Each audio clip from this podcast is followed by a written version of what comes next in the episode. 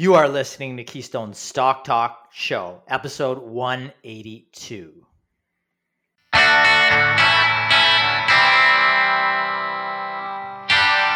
If this is your first time listening, then thanks for stopping by. This podcast is produced every week for your enjoyment, and show notes are found at www.keystocks.com. Come back often, and feel free to add the podcast to your favorite RSS feed or on iTunes. You can also follow us on Twitter at Keystocks and on Facebook. And keep submitting your stocks via the usual social channels or at our website, keystocks.com, for our Your Stock Our Take segment. And we just might review your stock in an upcoming show and let you know if it is a buy, sell, or hold.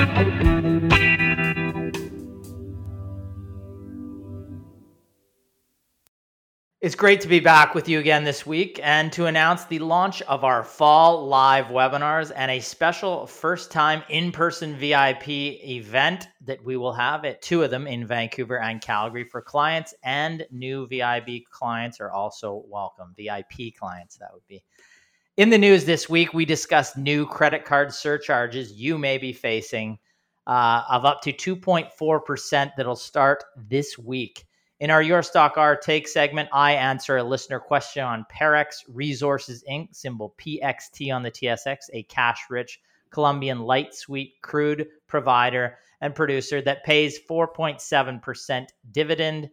Once again, this week, Brennan takes a look back at another speculative one time market darling that has seen its share price crater. The company, Cielo or Cielo, whatever the hell it's called, Waste Solutions Corp, symbol CMC on the TSX Venture was a stock we recommended to listeners to stay far away from as it never passed our initial criteria for investment. Cielo is down 90 plus percent. Brennan will let you know why and why he said to stay clear of this and what we think about this spec operation at present. Aaron hits the mailbag to answer a listener question on how to treat goodwill when analyzing any stock. Finally, Brett also answers a listener question on Corus Entertainment, symbol CJR.B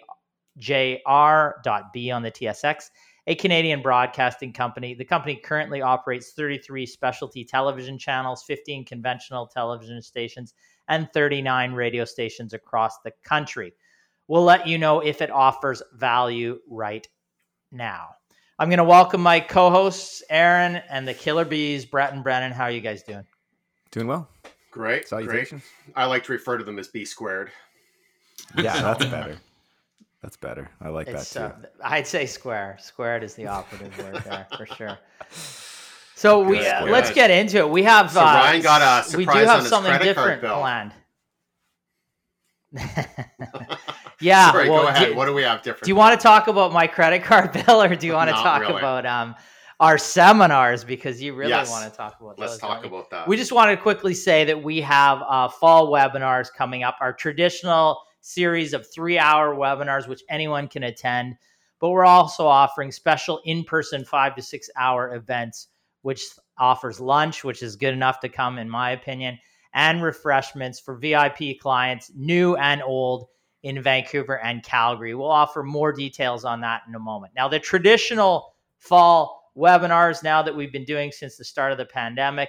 Uh, these ones are entitled for this fall Build a Stock Portfolio During a Bear Market, which we're in, but showing you how you can build it now and profit from the, the boom. November 2nd, 7 p.m. Pacific, November 8th, 7 p.m. Eastern. Who should attend these? So, individuals and families who want simple information on how to build a 15 to 25 stock portfolio, how to face a bear market, what types of stocks to buy, which to avoid, simple information on the pros and cons of GICs, bonds, and other fixed income versus dividend growth stocks in this environment of rising interest rates, how to build, or we're also giving you a simple starter portfolio around seven stocks, including top dividend growth stocks, top recession resistant stocks, bargains appearing in the US technology market, top gold related energy, and more. All in this seminar, just how to position your portfolio for 2023. We've seen a historic drop in North American markets, the worst in 52 years. in 2023. What we don't want you to do is stick your head in the sand, which many people do. This is a folly in, in current markets when you see a downturn. What you should be doing is paying more attention to your portfolio in this time because this is where you really make your money over the long term by positioning your portfolio in good companies that come on sale. And there are good businesses out there right now that are cheaper than they've been at any point in the last 20 years. And these are the type of businesses you should put in your portfolio. Buy when the markets come on sale. Do not stick your head in the sand. And uh, we're going to introduce some good companies in this seminar. So that's why we uh, let you know that you can come and attend these events. Aaron, are you excited? Are you guys excited, excited. to be Always at these excited. events? Because every time we do a, a new round of the of the DIYs, we put together new content we always try and make it better we always try and focus on what are the the basic principles that people need that they can take from that seminar that they can deploy right away um, to make the best investment decisions to build their portfolio to repair their portfolio. Um, and then of course as you said ryan there's going to be that seven stock starter portfolio. So there's a real recommendations that people can mm-hmm. use to get their portfolio off off to a good start. And you know we talk to a lot of people um, that might know keystone from uh, watching us do a presentation um, at a conference or maybe from on the radio show or from watching the podcast. And you know they're moving the direction of thinking that you know maybe keystone can help me um, manage my own portfolio or construct and maintain my own portfolio but they're just not quite ready to become a client yet. They want to get a little bit more information and a great way to get that information is to attend our, our diy our DIY seminar because it's about, as Ryan said, it's about three hours packed with some of the most important things that Keystone, that Ryan and myself have learned over the past 20, 25 years of, of researching and recommending companies in the stock market and helping people build portfolios. So we really try and condense it in there, plus those individual stocks. So I, I like to say it's the best investment you'll make with your time. Yeah, and if you know if you've just come across Keystone maybe over the course of this year, that's a great event to attend. You can you know log on online. It's an interactive Q and A session at the end. If you have any questions about North American stocks, we'll answer questions there. We'll have that simple starter portfolio go over what's going on in the markets, how to address that in your portfolio, and how to build that 15 simple 15 to 25 stock portfolio. So a great thing to attend. We'll provide more details uh, next week on the chat or on this uh, podcast as well. But if you've known us for years, or if you're a current client and not a VIP client, don't have that VIP membership, um, we encourage you to all existing VIP members come to that. Those they're Saturday, Sunday, the fifth and sixth, the fifth and sixth of November, uh, starting 11 a.m. local time in those markets, five to six hours. We're going to have a lunch there which again is good enough to attend just uh, in person. So if you're an existing client, you're going to get an email off sent to you to be able to attend if you're in the Vancouver or Calgary market or near those markets. Uh, but if you want to become a client or want to upgrade, it's the complete VIP stock portfolio building package. You're going to get our full research for the full year.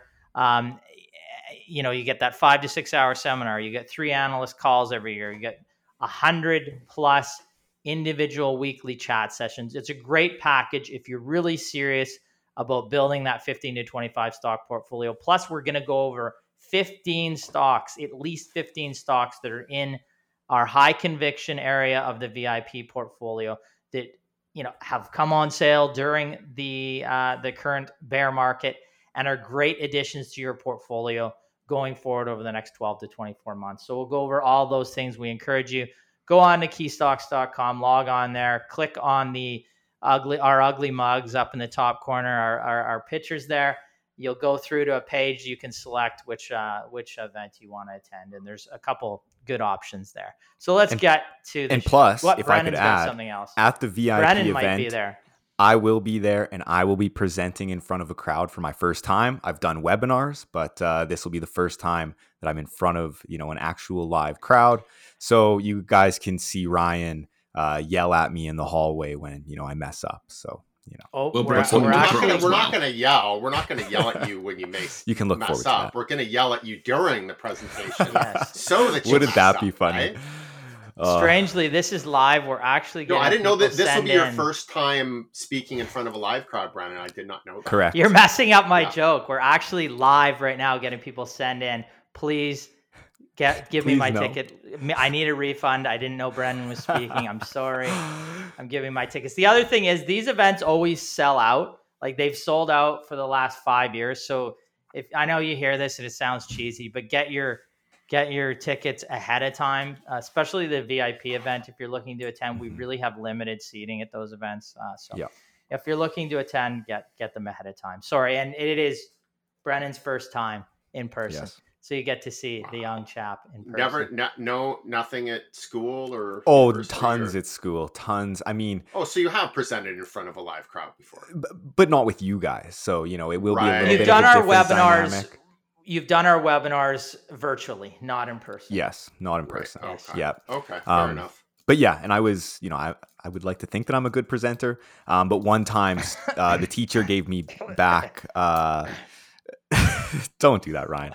Uh, gave me back some feedback and said that I was yelling at the class. So uh, next time when I present, don't Ooh, yell. Try not to yell at our attendees. yeah, yeah, I'll try to do that. Yelling at clients.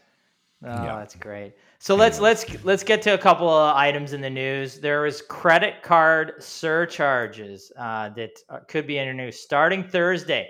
Businesses in Canada will be able to pass credit card fees on to their customers. The change is the result of a multi-million dollar class action settlement involving Visa and Mastercard over what are known as interchange or swipe fees the money credit card companies, banks, and processors collect from merchants with their every transaction. Those fees can range from around 1% to as much as 3% for cards with perks like cashback or loyalty points. Now, these significant fees uh, may see, and, and, you know, my question to, uh, you know, just the guys here today and anybody out there is, will this alter your payments? Because I know we got our bit, you know, Keystone itself got a email sent off from TELUS saying that they will be charging, you know, an additional fee. It's two around that range, two percent, one to two percent, that they'll be charging for the credit card pay, that we pay for our mobility or internet services that we use in in the office. And you know that we immediately altered our our behavior. We went and said, no, we're not going to pay that way. We'll just pay via direct debit or default pulling from the account.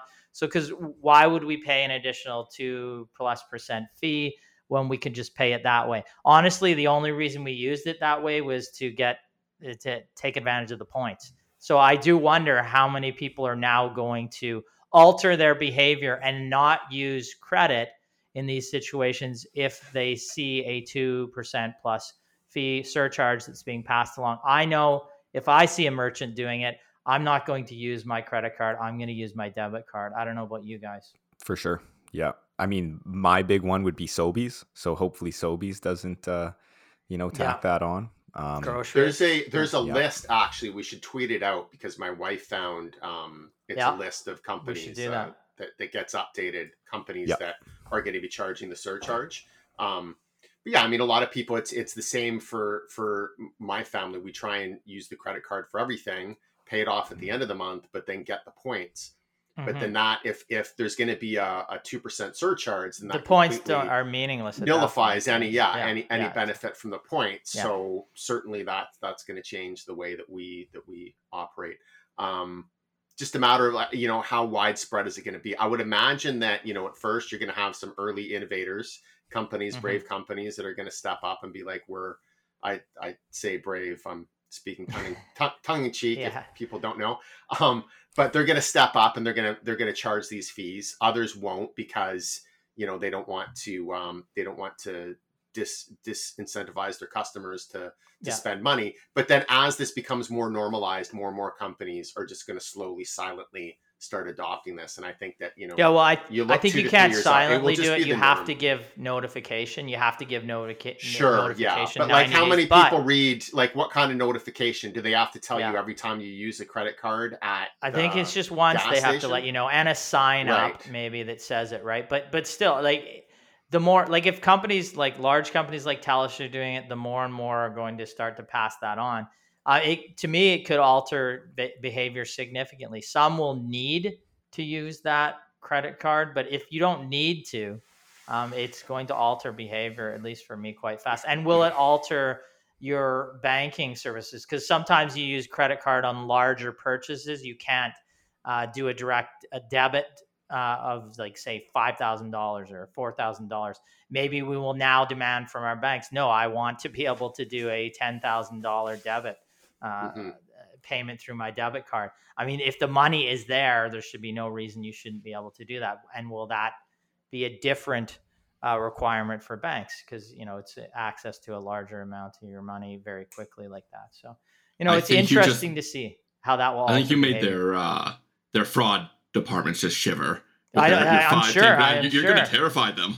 yeah, I, am sure it would, which would mean that's what I'm, you know, going through. I'm thinking that in my head that, that it can you know, th- there's going to be different de- demands on the debit system than uh, Visa kind of took those on. Uh, but you know, if yeah. if people are then having to pay a two percent fee, you know, if you're doing a five thousand dollar purchase and you have to pay two percent on top of that, you're just gonna forget it. I'm not, you know, so if you can just do it, or you know, or people are going to start writing checks again. That's not going to happen, you would think. But like, if, if there's no fee on it, I mean, I, I'm going to do it and not I'm going to try to get around that 2% fee at any point that I can. Sure. All right. We also had uh, the reversal on the UK corporate tax. Brett, do you want to go through this uh, a little bit? Just to give us the yeah, lay of the land so on what happened there. Initially, when uh, it was a party change, it wasn't an actual election in the UK. Uh, once UK uh, leader uh, Truss is now in charge, initially they were planning to drop the corporate tax rate, which they had previously frozen. I think it was 19%. I'm not sure I'll put the numbers up on screen. And now they have completely reversed from just freezing the tax rate, which was before the party switch, to now raising the tax rate.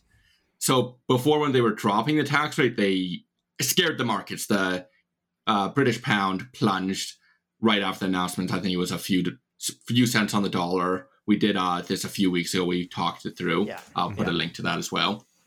But yeah, no, it's complete reversal. So, in other words, Ryan's going to move there because he loves high taxes. Mm-hmm. That's I'm that's, I'm on my yeah. way back to the UK. Aaron's on his way back too as well. Are you not? We were just there. Yeah. Well, I mean, I love summer. the UK. No, we're done. You know, I love it, but I wouldn't want a business there listen, it's interesting because I remember when we had heard news about the the pound plunging, I, I made the statement on on the podcast. You know, I wish I was there now spending money, but after the podcast, I took a look and compared the exchange rate at the time. So this was two weeks ago when the when the when the uh, tax bill was initially announced in the UK. The pound declined. Um, tons of news stories about how you know it's it's it's an all an, an all time low but then I compared the exchange rate to where it was relative to the Canadian dollar a month before when I was in the UK, and it was pretty much unchanged. So if you look at how the pound has um, trended, you can see that uh, it's they pretty much hit or come close to an all-time low. Um, you know, multiple times over the past say six months. Um, it's not been a good uh, it's not been a good ride for for the pound just generally since since Brexit and then recently as well. But um, it's not like that decline after the after the tax bill was decided was as quite as substantial. I think personally, relative to where the pound had already been trending, um, it, it, wasn't quite as substantial. I think is is what the what the media was trying to trying to um, trying to say.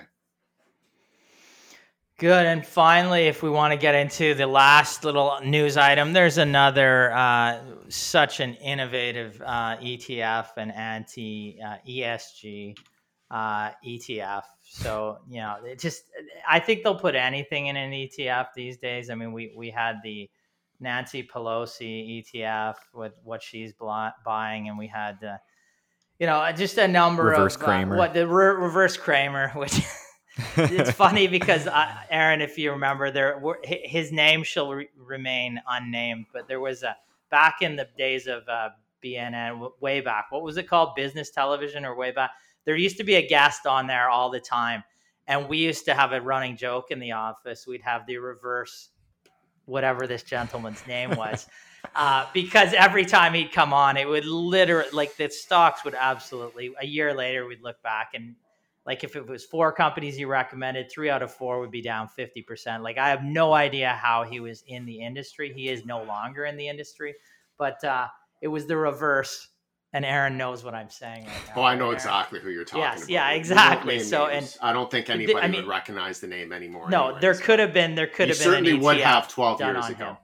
Yeah, it could have. Yeah done an ETF on this uh, gentleman too, and you know it's the same type of thing here. The reverse Cramer. Well, not this is the the anti ESG, which you know, like I said though, with the reverse oil Cramer, companies. Yeah. Cramer talks about. I, I don't watch Cramer's show, but I mean, I've I've seen it a couple times. I mean, he'll talk about hundreds of companies throughout the course of just you know a couple of months. Yeah. It seems right. So how do you determine which ones? you're going to short or which ones? the ones I guess he hits that buy buy buy buy on I guess right but I mean, doesn't he do that like there, a couple I don't know I, I, I suppose yeah I mean a, at least yeah. a couple hundred companies in your portfolio and you know, yeah, most I mean, of the companies, companies that Cramer recommends seem to be companies that are more or less just going to um, move in lockstep with the U.S. economy. So I think that this reverse Cramer um, ETF yeah. could really just be a reverse S and P 500 ETF, and would probably and, but once you thing. get once you get hundred plus stocks in there, you're basically going to yeah, do I what mean, the if, market does anyways, and there's going to be a fee. If you're recommending a couple hundred of the biggest stocks in the U.S. over the course of a year, you may as well just recommend the S and P 500. That's essentially yeah. what you've just done so many of these funds just have too many stocks, so they just become the market. We've talked about that millions of times. I but mean, this is gimmicky. These reverse what what there is the reverse Cathy Newman, there is reverse Cramer, there's reverse, you know. Mm-hmm. I'm sure there's a lot of reverse. You mean Cathie Woods? That are, Woods. Yeah. sorry, I was like, sorry. the reserve. I don't. I don't care to follow these people. I know. I know. I know. I know. Most of the time, like but no, that's that, that, that's good. Yes, Cathie well, we Woods. we had Newman and Kramer on this episode. I thought we were going back to Seinfeld, right? So that's maybe it was in your head. Uh, Newman and Kramer. All right, we're done with this. Let's get on to a listener question. I can answer. I can hit the mailbag here.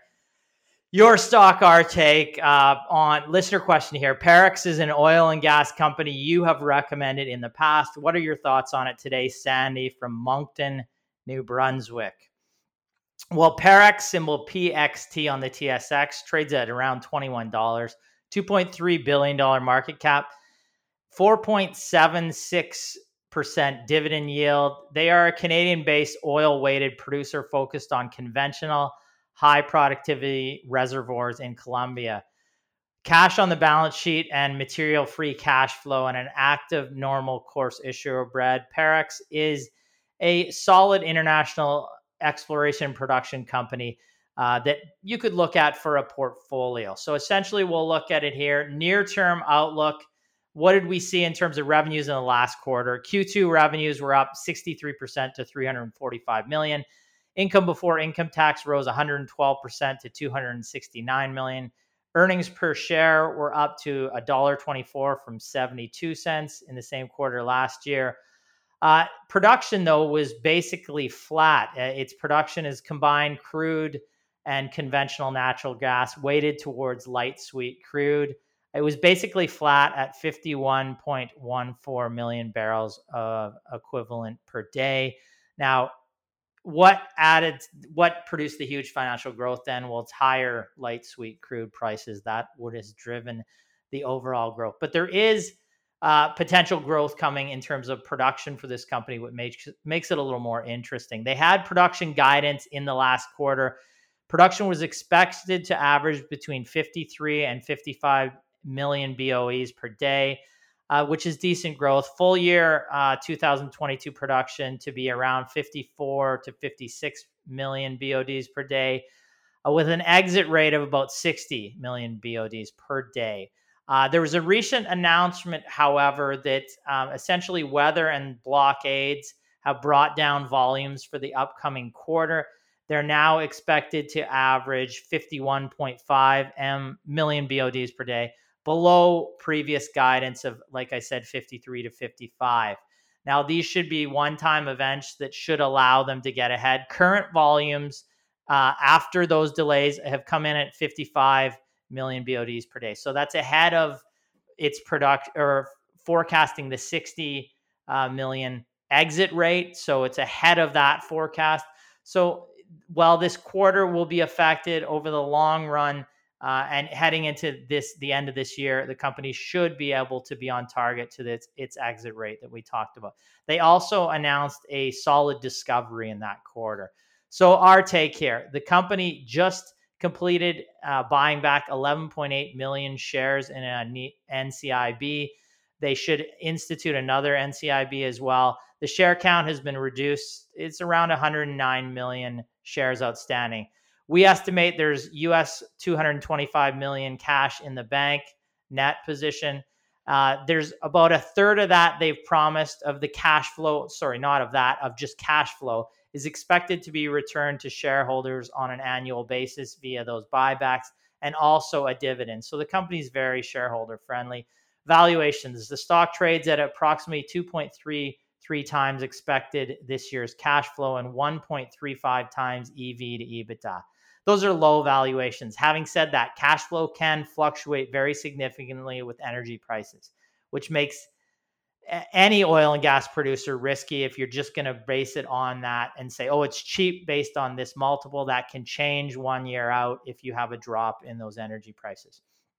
Parex itself has a cash rich balance sheet, which bests most of its peers. The dividend is attractive. Again, one should never buy a commodity based business solely for the dividend, but the stock would rank relatively highly if growth can accelerate in a volatile conventional energy sector against its peers.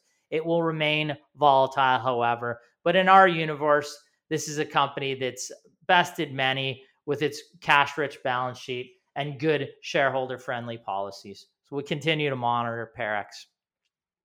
Yeah, Great. and we'll and be that, including that, it that in cash. Go on, Aaron. Yeah, Aaron. Sorry, we'll be. I forgot to say we'll be including it in our uh, upcoming special report in our Canadian opportunities report. Our, this is the type of company that we would look at with a good, solid cash rich balance sheet, pays a dividend. You know, if you're looking for exposure to this sector, it may be one of the companies that you recommend in there. You'd have to get that report to really find out. Right. Sorry. No, please, please, Aaron, Brendan, go ahead. Wait, no, that's all I was. Sorry, I was just sorry gonna... to have interrupted you. I was just gonna reiterate exactly what Ryan sorry, said. But, Good. No, you know, I, I, I was just I was just gonna mention just the that net cash position on the balance sheet. I mean, that's that's one of the key things yeah. Uh, it's very rare that you're going to see that uh, a net cash position, but we I mean, it's a capital intensive business, people, right? Like yeah, it, it, we you don't see it. We will get people um, bring a lot of Canadian oil and gas producers to us and say, you know, what do we think? What do we think about this company? Um, they've been asking us about oil and gas companies over the years. One of the first things we'll say is that you know there's that commodity price sensitivity. So no matter what happens to, to with the underlying business, the increase in production, no matter what they do, they're ultimately going to be subject and beholden to the to the changes in the commodity price of oil and gas, whatever whatever their commodity is. So that that's where like the main ri- risk is. But one of the first things I will look at just on a company specific basis is the balance sheet. Uh, and what we've noticed in the Canadian market in Western Canada is a lot of mid-size oil and gas producers have very levered balance sheets, lots of debt. And that's something that I do not like to see in a cyclical commodity price sensitive business because you you never know when the commodity price is going to turn against you. Um, and if you have a lot of debt, you could be in a position where you have trouble servicing that debt. Debt could come due. You may not be able to pay the principal back. You may not be able to get more debt at a reasonable rate, um, depending on market conditions. So having that net cash position, well, it gives you it gives you capital to invest into the business, but it also helps protect the business in the event of a downturn. And, and I think that that's more important um, when you're looking at a at a sector like oil and gas where there's so much volatility. For sure, like a, a company that comes to mind is like Vermilion Energy when they were. I remember they had like a yield of, you know, I think it was like 15% or something. We had a ton of questions from clients, you know, is this dividend sustainable? And we just looked at the balance sheet. They're highly, highly levered. Um, and I believe, you know, it was a few weeks later they ended up cutting their dividend. You know, if they would have had a cash rich balance sheet, maybe the opposite. But uh, yeah. Yeah, I mean, I'm, I'll point out a company, uh, Crescent Point Industry. It's Crescent Point Energy. Sorry, Crescent Point Energy. This is a company that the entire entire Bay Street has been wetting its pants on over for uh, you know a, a decades. To be honest, uh, you look back ten years, and and the thing is, Bay Street wouldn't touch Parex.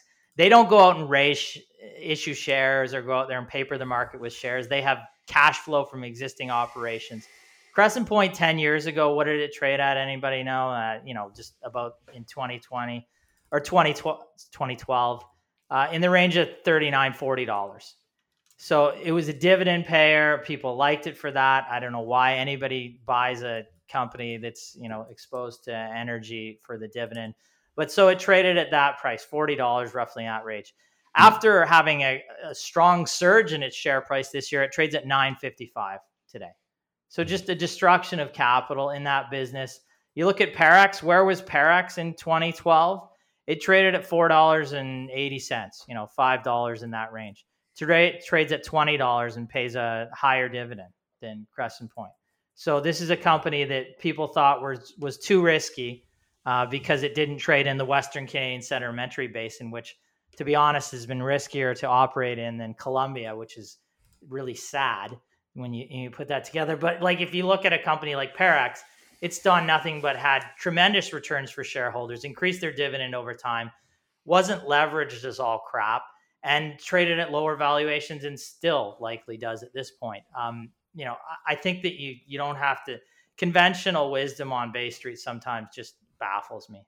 And uh, you know, I mean that the these reports that were written and many of the analysts that were recommending Crescent Point ten years ago and have been over that period of time. We're doing it because they're um, uh, the their banks that they work for are getting financed. They're, that's what's wetting their whistle because it you know it was a high it's been a highly leveraged business and a company like Parex has increased your capital over that period, paid more dividends, done shareholder friendly things that have increased its share price. Crescent Point done the exact opposite, but you don't hear about Parex and you hear about Crescent Point all the time on BNN. Go figure. If you want to make money, don't listen to those podcasts sometime as well. Yes.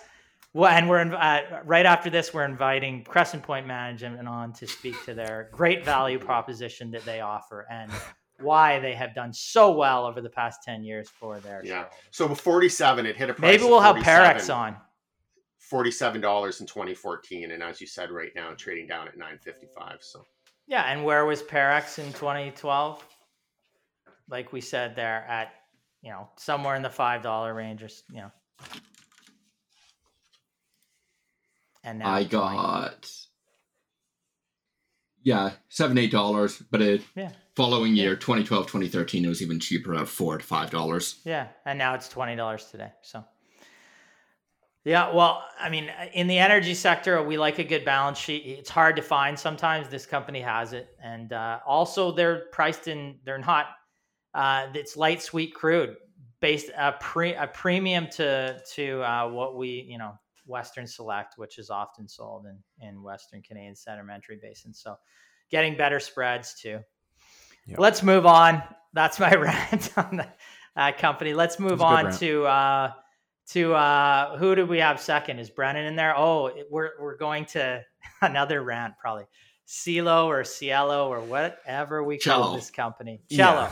Yeah. no, it's Cielo. It. I think it's Cielo. I don't know. I got some some backlash online because I was saying the name wrong, but uh, could be just. Well, for the record, if we don't think that a company has the financial performance where we would even consider investing in it, we're not going to take the time to learn how to pronounce its name properly. So this just true.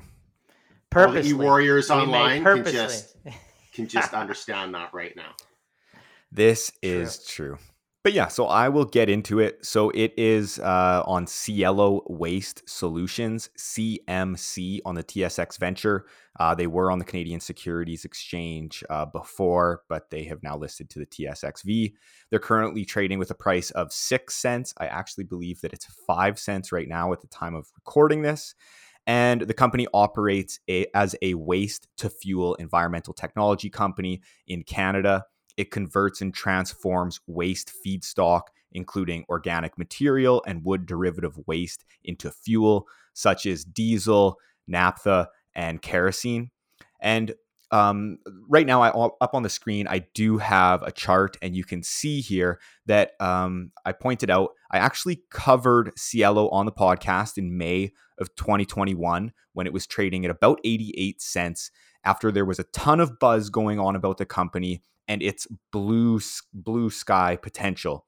Um, where I even had a young amateur investor tell me that it was going to ten dollars. He couldn't tell me why, you know, just the technology he was saying, essentially. So I thought that I would dig into the story. Um, so moving on, uh, on the podcast when I covered it last, I said that we wouldn't touch the stock with a 10 foot pole because it was behind management's timelines on when it would generate revenue uh, at its facilities. The company had never posted consistent revenue or a dime of profit. It had a net debt balance. The CEO was selling shares in the $1.30 to 90 cent range. And even on a hypothetical best case scenario uh, where I hypothes- hypothesized the company could generate 17.5 million liters of diesel per year, which I think the best they've ever done in a quarter is 80,000. So this is very lofty, you know, targets that I was giving them. Um, the stock was still trading at 12 times forward sales off of my lost, lofty estimate. So to us, the business model wasn't proven yet, which we saw as a huge risk and basically, you know, told people we wouldn't touch it. It's shit. So moving on to my next slide. Um, you know, as per usual, kind of like I was saying, we did have some feedback on YouTube, probably Ryan and Aaron's burners burner accounts because you know they love this stock. Just kidding. Um, but a few people were telling me that I was missing the boat. The company's technology is a world changer, and that they couldn't trust my conclusions because I couldn't say the business's name right. Is it Cielo, Cello, Celio? I don't know. Either way, um, I think focusing on the fundamentals of the business is much more important on how to pronounce some company's name right. Evidently, the company ran into issues with getting diesel generated, causing it to only operate on a very small scale basis. And as the company continued to post losses and fail to prove its technology and business model, the stock evidently collapsed down uh, over 93% now from when I covered the stock on the podcast at 88 cents. So much for 10 bucks. Uh, ultimately, it's just another cautionary tale of big promises on revolutionary technology along with lofty business business targets and ultimately under delivering by management. In my opinion, the company will be lucky if it doesn't slowly creep closer and closer to bankruptcy in the coming year, like that of Xebec. Um, you know, they've got back on my last slide, they've got net debt of 12.1 million, and they have 829 million basic shares outstanding, um, which that's a lot for a stock that's trading at five cents. Yeah, there'll be a consolidation on that soon. Yeah. Mm-hmm. If they stay around, that that's a bold prediction there. That'll definitely be happening, right? Yeah. Yeah. Consolidation. Yeah. I'm, I'm, glad so that you posted a couple of the comments. Yeah, I mean, there was one curious, one. I'd be curious to hear if uh, if any of those uh, viewers have comments now. Yeah, we so we encourage will, yes the people who put your, those comments in to yes. follow up. There was a nice comment in there that said, you know, we, great call, Keystone. I avoided the yeah. stock yeah. after watching this, and very glad that I did. So I thank you. yeah, you. we love to hear. That. We love know, to hear that. There, there's a pro a process to analyzing a stock and sometimes you know we might look at the numbers of a company and and the numbers just look absolutely horrible so we say this isn't a company that we're going to consider um, and then somebody else might come up you know usually somebody posting online they'll be like well you can't just look at the numbers you know you got to look at like the underlying business the business model they're doing this they have these contracts they have this technology sure but the fact of the matter is is that looking at the internals of the business, the business model, the technology, the product, the competitive environment, that comes after you look at the financials. If a company can't even produce revenue, never mind a, dime of profitability, why are you believing their predictions on where the technology is going to be or where their market share is going to be, you know, three to five years from now or a year from now? Right? Let the company actually validate their business model, validate the product, validate their technology by selling it to people in the industry that are actually experts and understand it, not investors that think they understand the technology or think they understand the potential. If it's really a great technology, then that company is going to produce revenue and eventually they're, they're going to produce cash flow. But if they're not even able to do anything financially, then there's no point in, in looking at the underlying business because nothing's been validated. And that's the process of looking at a company, right? It's not just about looking at, you know, the the financials over the past year. No, that's a starting point to know if you're actually dealing with a real business that's producing revenue and profit. Once you once you're at that point, then you look at the particulars of the business, the industry, the market, you dig deep to determine how sustainable is that profitability how sustainable is that growth what is the strategy to grow and is it is it achievable? And what is the probability of that success? Um, yeah but that's and, um, something that i think a lot of people dismiss. They get caught up in the story right? Totally. like they fall in yeah. love with the technology or the presentation or the story. That's easy to do. It's understandable it's easy to do because as you're as an investor you want to find good ideas um, but nothing's been validated until they actually sell right? And until I, they I actually make sales. investors uh, think that if they invest in these concept stocks, they can get those type of blue sky type returns. Uh, you have to get in early to do that, and I think that's uh, something that's out there uh, in the investing world that people hear. I got in early. That's how I made the money on this company. Uh, it's not actually true. I, like some of the best gains. I mean, Boyd Auto Body had been around for years and years and years before we invested at two dollars and thirty cents, and it's at a dollar, one hundred and eighty now. XPEL we watched for four years. It's a real company producing real earnings, real er, cash flow, and it went from a dollar forty to it trades at sixty plus dollars today. These are the type of blue sky returns you can get from real businesses. You can buy them at low prices, and you can capitalize on them as they grow over time. The same with Water Furnace. Uh, as a company we bought it at $1.15 is 30 plus dollars it was sold at. I mean, Photon Control, 42 cents, bought for three uh, 350 in that range. Like these are real businesses that have been around for often decades before we invested in them. But you don't have to take that absolute blue or absolute speculative uh, get gamble, essentially a gamble on a company. Like Cielo was nothing more than rolling dice on a, exactly. on a business. Really, you might as well. We always say you could go to Vegas, put your money down on red. You'll have more fun. It's better thing to do. That's not investing. Investing is good, solid businesses, but you can have those tremendous returns as well. But you're also trying to prevent from losing all your money in a company like Cielo, if that's, you know, if you follow that for the 15, 25 stocks you put in your portfolio, oh, the technology, I believe in this company, it's the greatest thing ever. You are going to part with your money over the long term. Uh, yeah. You might as well give it away. You might as well go to Vegas and put it on red because you'll have more fun.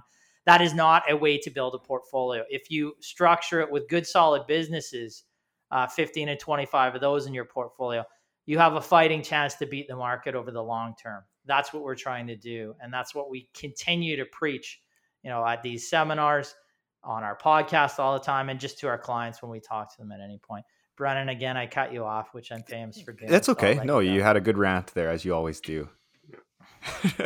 Anyways, I think but, we've said what we need to say, or if you have any other comments. Not again. Not again. He talks. All I was going to say is there was a comment on one of these negative uh, comments where the guy says, I guess you're bag holding now. And the guy who posted the negative comment says, Nope, not at all. This will still move up. I'm not worried. I bought even more. It's not bag holding when you believe in the company, my friend. That's bag holding. Double down. yeah. Double down. Anyways, yeah. let's move on. Yeah. Yeah. Anyways, anybody who made Good a comment or would like to make a comment yeah. on Cielo or Cielo or Cello or or just like whatever, whatever its name Cello. is. Uh, we'd love to hear from you. Jello. Might as well be Jello. Jello. There you go. Yeah. Okay. Well, let's let's get to Aaron's. Um, Aaron's. He's hitting the he hit the mailbag listener question on how to treat goodwill when analyzing a stock. Goodwill. Did I say goodwill? Goodwill. We're picking up what you're putting goodwill. down. Yeah, so this is going to be a little bit of a of an accounting discussion here. We're going to be looking at um, a line item on the balance while, sheet so. and the financial statements, uh, and that is going to be, as Ryan said, the line item of goodwill. No, goodwill. Goodwill. Okay. I want some so, goodwill. You know, most of the people that that watch the podcast probably aren't going to necessarily do a lot of in-depth financial analysis on a company when they're looking at a stock that's what they would use us for but goodwill is a topic that has come up and i'm sure that um, most investors have heard of it whether or not they know what it is or, or what the implications are um, but it's so it's good to just kind of walk through and, and give a general idea of um, of how one would treat or how we look at at goodwill. So this comes from a viewer question. Uh, the question was just wondering if one of the Keystone presenters has discussed how to treat goodwill when doing a company analysis. For example, if you subtract balance sheet goodwill as an asset, the book value of a share is decreased proportionally. Is goodwill a red flag when doing ranking of companies? Excellent question, and I am happy to answer this. So, first of all, let's explain what is goodwill. Well, goodwill is an accounting item on a company's balance sheet. So this this accounting item arises when a company makes an acquisition. And what goodwill reflects is the amount paid for that acquisition over and above the fair market value of the asset being acquired. Let's look a, at, a, at an example. So say you are a company and you're acquiring another business you're acquiring this business for $120 million. And during the negotiations, of course, you sent your accountants over to the company to look at all the assets, do an evaluation, and they valued the fair the assets. They provided a fair value of the assets of $100 million. So you're paying 120, the fair value of the assets is 100. The additional $20 million of residual value in this acquisition would be listed as goodwill. So why is that? Why why would you as an acquirer pay more than the fair value of the assets that you're acquiring? what is this goodwill represent? So what it means is that you believe as the acquirer that the business that you're acquiring is worth more than the fair value of the assets. That is the assessment that you're making. And there are a number of reasons why the business may be worth more than the fair value of the assets. So it could be a very strong company with strong branding or very strong customer and supplier relationships, or maybe because of the network of talent that the company has or the operating processes that it's developed over the years, or other forms of intellectual property or competitive advantage. But the bottom line is that there's something in that business that you believe is worth paying for that is not necessarily reflected in the fair value of the listed assets. So now the question that was asked is Is goodwill a red flag when evaluating or ranking companies? And the answer is not necessarily.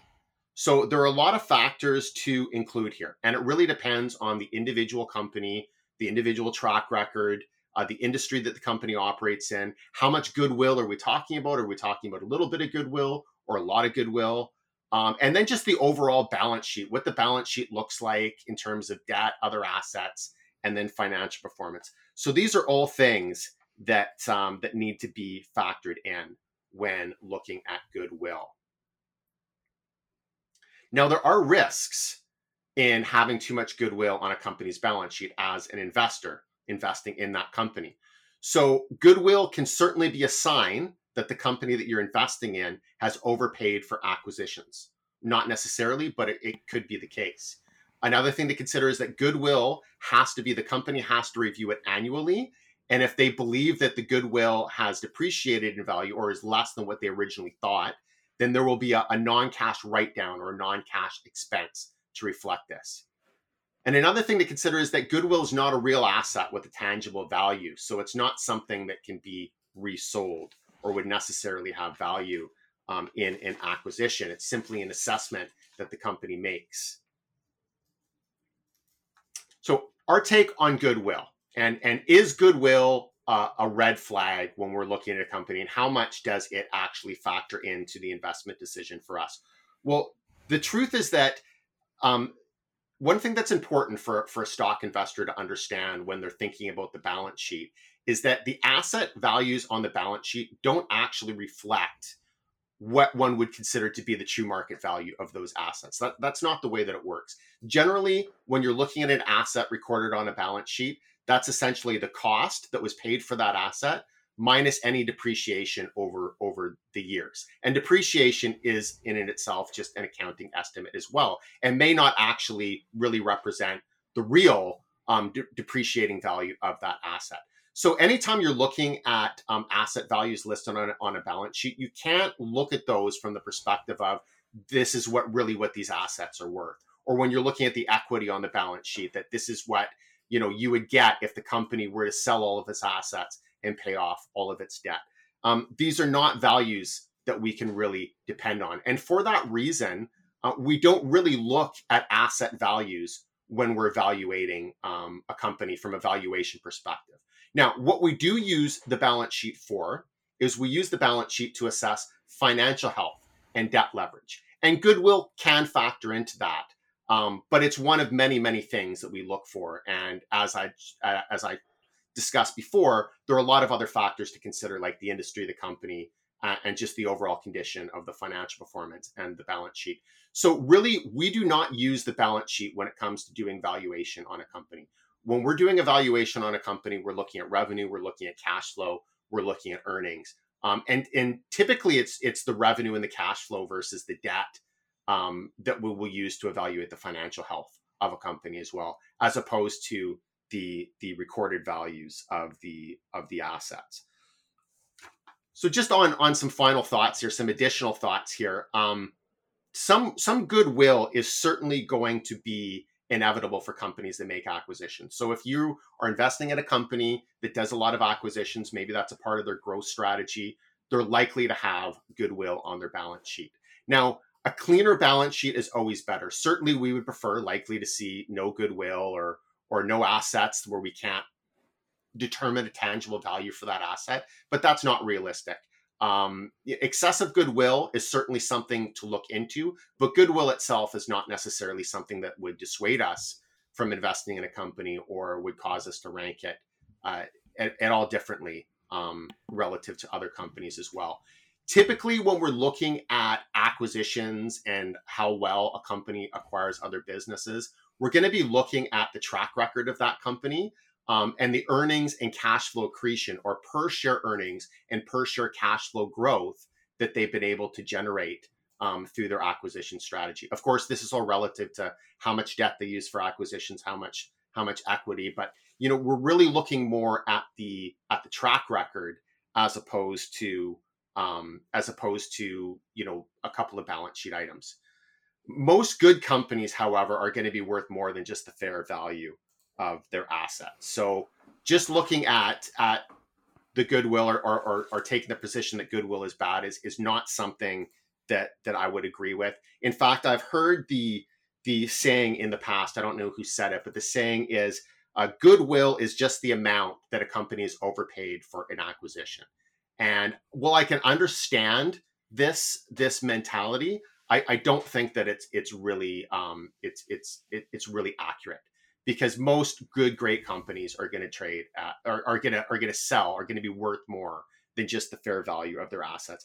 And I'm just going to use the example of of Alphabet. So this is the company, uh, one of the largest companies, top technology firms in the world, owns some of the, the most incredible technology platforms in the world, like Google, like YouTube, like Google Cloud so Alphabet, their their total value of their assets minus the cash on their balance sheet is about two hundred and thirty billion dollars. Um, yet the company produced nearly hundred billion dollars in cash flow just over the last year. So if somebody were to purchase Alphabet, if Alphabet were to be acquired by another company or another person, um, clearly the value of the company would be more than just the value, the fair market value of their assets. Clearly, there are brands, processes, technologies, talent, connections in place in the business that make the total value of that company more than just the value of its listed assets. So goodwill is is is not necessarily it's not necessarily a value that doesn't exist. It's not necessarily a company's overpaying for assets. Could mean that they're overpaying for assets, but it really just really just it's really just an accounting term that reflects the difference between fair value and what a company's actually worth.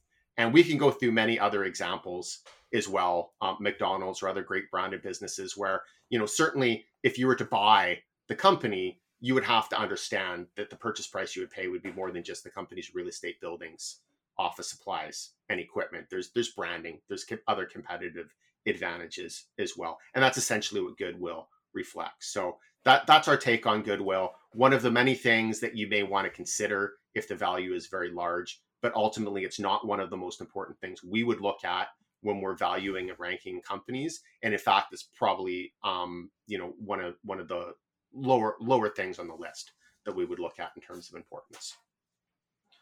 Awesome. So you'd say, you know, we pay mind to goodwill, but we're not constantly goodwill hunting on the balance sheet. I got that one. yeah, I, I, I would say that. uh, don't you don't have to comment on that. Goodwill is neither that good just golden. nor bad. I was wondering why you were cracking up. You were laughing to yourself over there because you thought of that. Hey, I saw that. that I'm out on that one. It's it, mm-hmm. George on Seinfeld. He he has this episode where he wants to end on a high note. He would have left the room on that right after that. I think you still got so. some work to do before you can leave. I don't think you can get higher. Let's be honest. What if you could okay. just keep digging yourself? Well, Bre- Brennan could when get higher. They just keep going. Is, so. All right, let's hear from. All right, let's go. Uh, Brett's gonna look into Corus uh, from a listener question on Corus Entertainment. We'll let you go while Brennan gets higher. Yeah, of, of course. He, that's his mm-hmm. usual state of mind. Interestingly enough, just before I start this, Corus actually had a big write down on their goodwill a few years ago, which caused them to have a loss in net income, which that is the one time which I would actually pay attention to it is if they do have a big impairment, why that happened mm-hmm. and yeah. how it affects their earnings. Because you will have some anomalies like here where they had a massive 600 million write down and it, it made their earnings negative. Does that really affect their business performance? No, not really, but it appears in the financials. Good segue. Mm-hmm.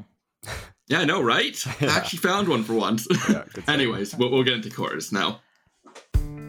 It's time we answer a question on your stock in a little segment we like to call Your Stock, Our Take buy, sell, or hold.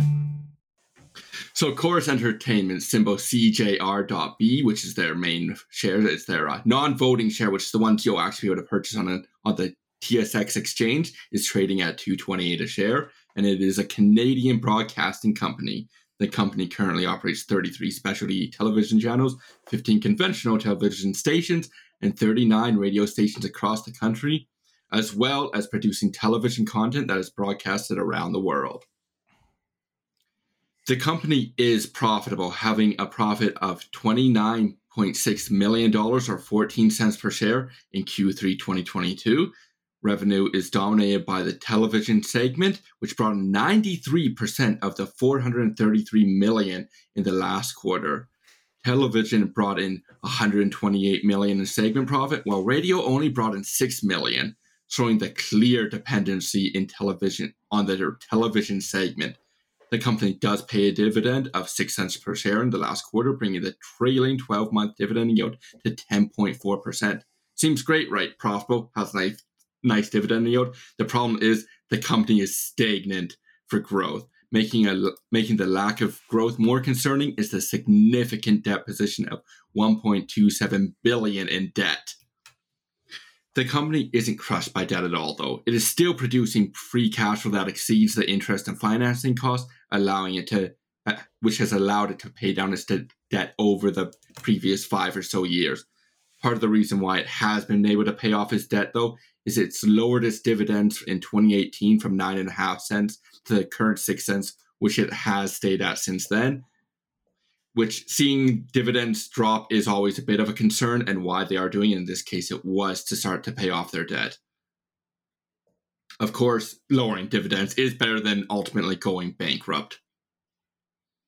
As the company is struggling to find any growth, the valuations reflect that. The trailing price to earnings ratio is only 3.3 times, and trailing price to free cash flow is only 2 times looking forward, even current analyst expectations are similar or lower for the fiscal year 2023 compared to the expectations for the year fiscal year 2022. The price implies the broader market does not see a turnaround in growth anytime soon. But what is management trying to do to turn around? They are pushing content production. Some recent highlights include 200 additional hours of Canadian content, 45 green lights and renewals, and partnerships with Paramount Global to produce content and provide advertising representation for its Pluto TV streaming service, which is due to launch soon. So, will we buy it? No. Even with the low valuations, it's hard to justify purchasing a company from a long term perspective as the growth is just not there. And the debt risk, although lower than previous years, is still considerable. If growth does appear, the company would be significantly more appealing.